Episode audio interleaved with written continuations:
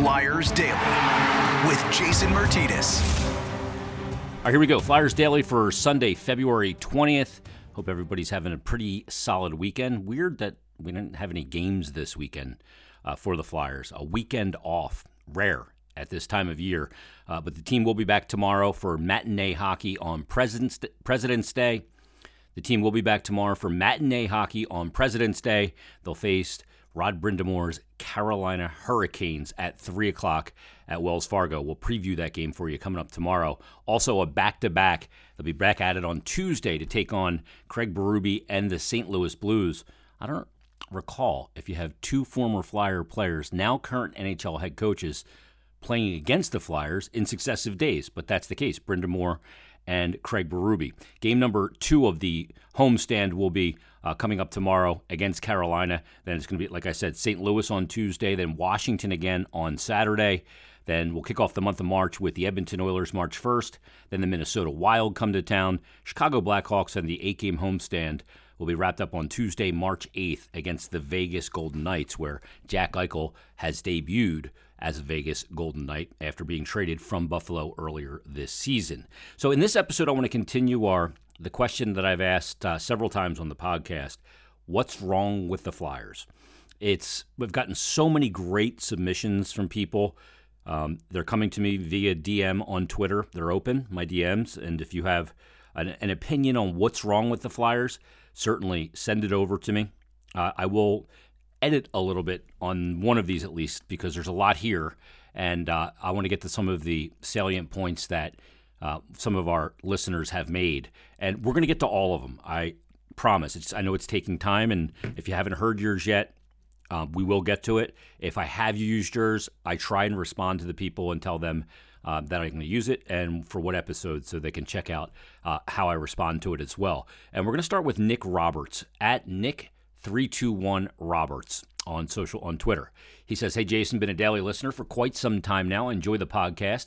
It's refreshing hearing your points of views, especially living in the Toronto market where everything is either Leafs or reading the outrageous takes on the Flyers on social media, which often makes me shake my head. He said he's a fairly new Flyers fan, 27 years old, but been a fan since 2000. That's not fairly new, that's 22 years. Earliest memory is watching the Flyers eliminate the Leafs back in the 2003 playoffs.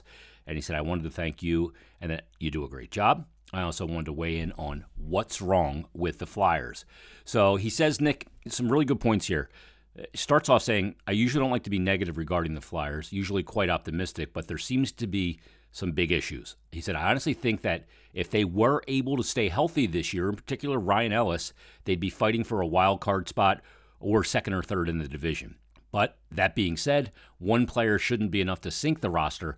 So here's his thoughts. He said they have too many underperforming slash inconsistent players like JVR, Lindblom, Laughton, TK, Provorov. He said, I truthfully think it's time to move on from TK, not because he's bad, but because I think a change of scenery would be good for him. And I think we need a player that is more consistent and brings different assets to the team. The question you answered last week was is he a first, second line player that gets cold or a third, fourth line player that gets hot? And he said, I thought about that question for a while, a while because I couldn't tell you the answer. I feel like you could involve TK in a really smart hockey trade. I like what he brings in nastiness and skill, but I think his co- confidence isn't there anymore. He said, I also think we have too many players that play smaller. He said, Hayes, JVR, Coots, Lindblom, Provorov, Sanheim. Then we have players like Giroux and Atkinson who use their size to their advantage, but I think the team overall is just too easy to play against. And he doesn't mean fighting. He said it's about winning, uh, you know, puck battles and finishing checks. And we need players with higher energy that are willing to be physical to win and out muscle the opposition. So let's just kind of pause there on what he um, what he sent in. A couple of things. I totally agree with you. One player Ryan Ellis, as you pointed out, should not be enough to sink a season. While you need an entire team to win in the NHL, you can't go the opposite way. You can't say, well, we need a collective to be able to win, but one player can sink us. The collective should still be able to be some semblance of good, even without a player like Ryan Ellis, or go back to Matt Niskanen a season ago. So, I don't know if they'd have been fighting for a wild card or second or third in the division. It's hard to tell because there's so many injuries. You know, when you're dealing with so many centers out of the lineup. Sean Couturier being one of them. Kevin Hayes, who, when he's been in the lineup, hasn't been 100% after multiple core surgeries, which are always tough to begin with. And then he, you said also that there's too many underperforming, inconsistent players. You said like JVR and Lindblom. I, I look at Oscar and I better play this season than a year ago. I just don't know where his game can get back to, if it can get all the way back, what his body went through and everything else. But he's been better this year than he was last year, but he's still not consistently the Oscar that he was pre diagnosis. Uh, you mentioned Laughton. I don't agree with that about Laughton. Um, Laughton is playing up right now out of necessity in the top six, but he's a guy, he's a bottom six player. And for what he gives you game in, game out in that role, I think he's fine. He's perfect. He's getting paid commensurate to that role as well. Uh, TK and Provorov, yeah, there's there's been certainly some ups and downs, and over the last two seasons, truthfully, more downs than ups. And those are two players that the Flyers were counting on, and it's been inconsistent and kind of up and down with their development once they got to the NHL level, or at least in the last couple of years. I mean, TK made an All Star team in the 1920 season. He was the Flyers' uh, representative 24 goals that year in 69 games, which is a 30 goal pace, but that also ups our expectations on the player as well. And he hasn't been able to deliver to those expectations that he set a couple of seasons ago since then.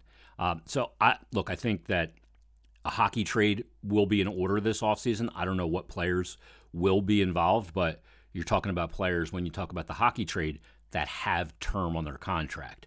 As far as the players that you mentioned, and they don't play, they play smaller than their stature. Kevin Hayes, big guy. JVR, pretty big boy.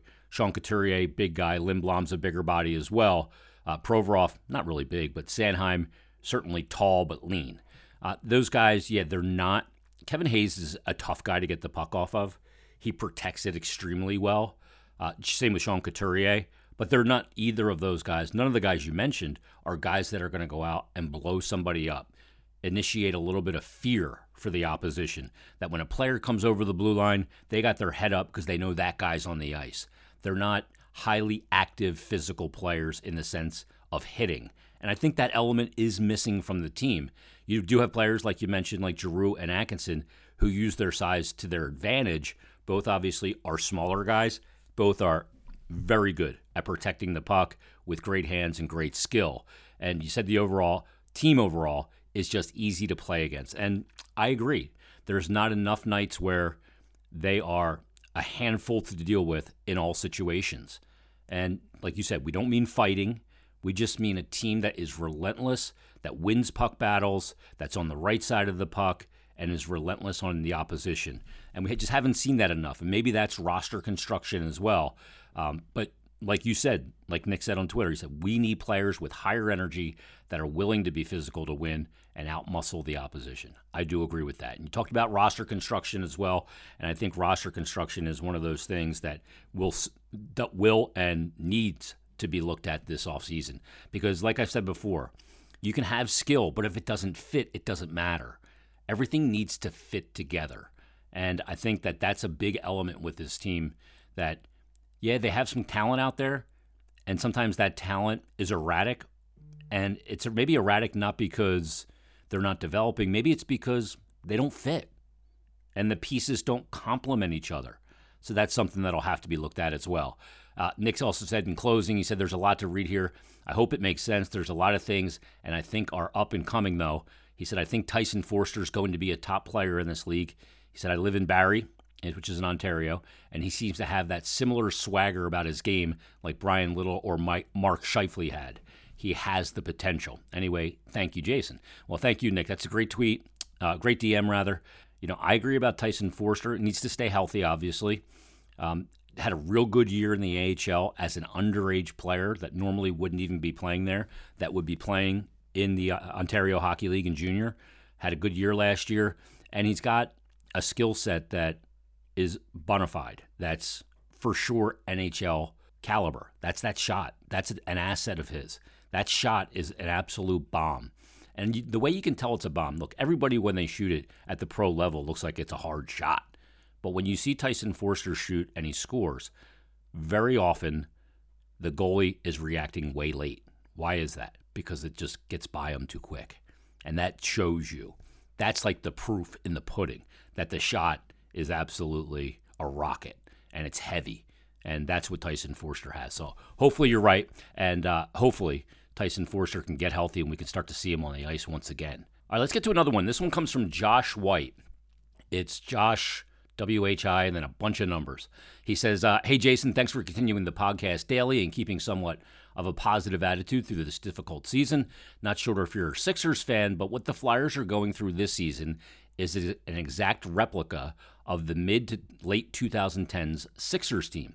He said they went 10 and 72 in the 15 16 season, being by far, far the worst team in the NBA. And the Flyers aren't the worst team in the NHL, and I don't believe are near Arizona or Montreal, but they have something in common with that 10 and 72 Sixers team. He said they can't finish games. You've certainly talked about this a number of times, and it's evident they can't close games.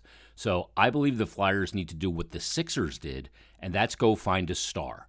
You've talked about high end talent, and that is kind of what I'm talking about. But they need a superstar. Of course, that's not an easy thing to just get. But when it comes down to the last three minutes of a game, there's no player that wants the puck and wants to finish the game strong, or a vocal leader that encourages the guys to finish out strong. At least that's what it looks like to me.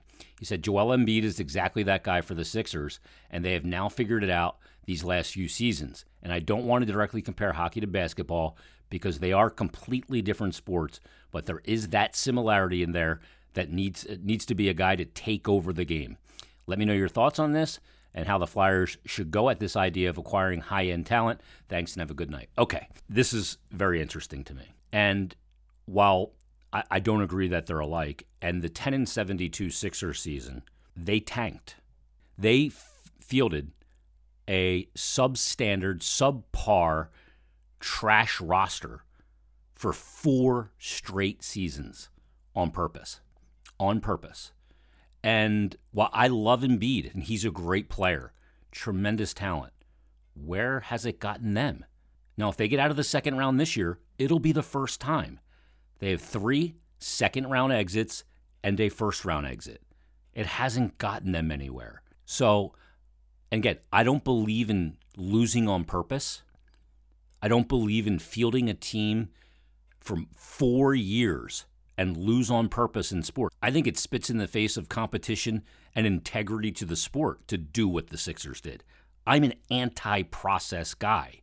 Because again, like all the teams in the NHL that tore it down to the, the, the studs and got all these first round picks, where are the ones that are having success?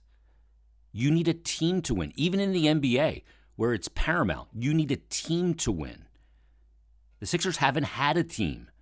They had all these first round picks at the top of the draft after purposely losing Nerlens Noel, Ben Simmons, Markelle Fultz. It goes on and on and on. Jahlil Okafor. None of them worked. Some of those guys aren't even in the league. Now, the NHL guys that were taken at the top of the draft, most of them are in the league. Well, Connor McDavid, have great individual player. Leon Draisaitl, great player. Auston Matthews, great player. Those teams haven't gotten out of the first round of the playoffs. So I disagree. Yeah, you need high end talent, but in the NHL, you don't have to draft first overall to get it. Look where Cale Makar was drafted. He was drafted fourth in the NHL. Look where Miro Heiskanen was drafted, third. I'm going to the same draft, the Nolan Patrick draft.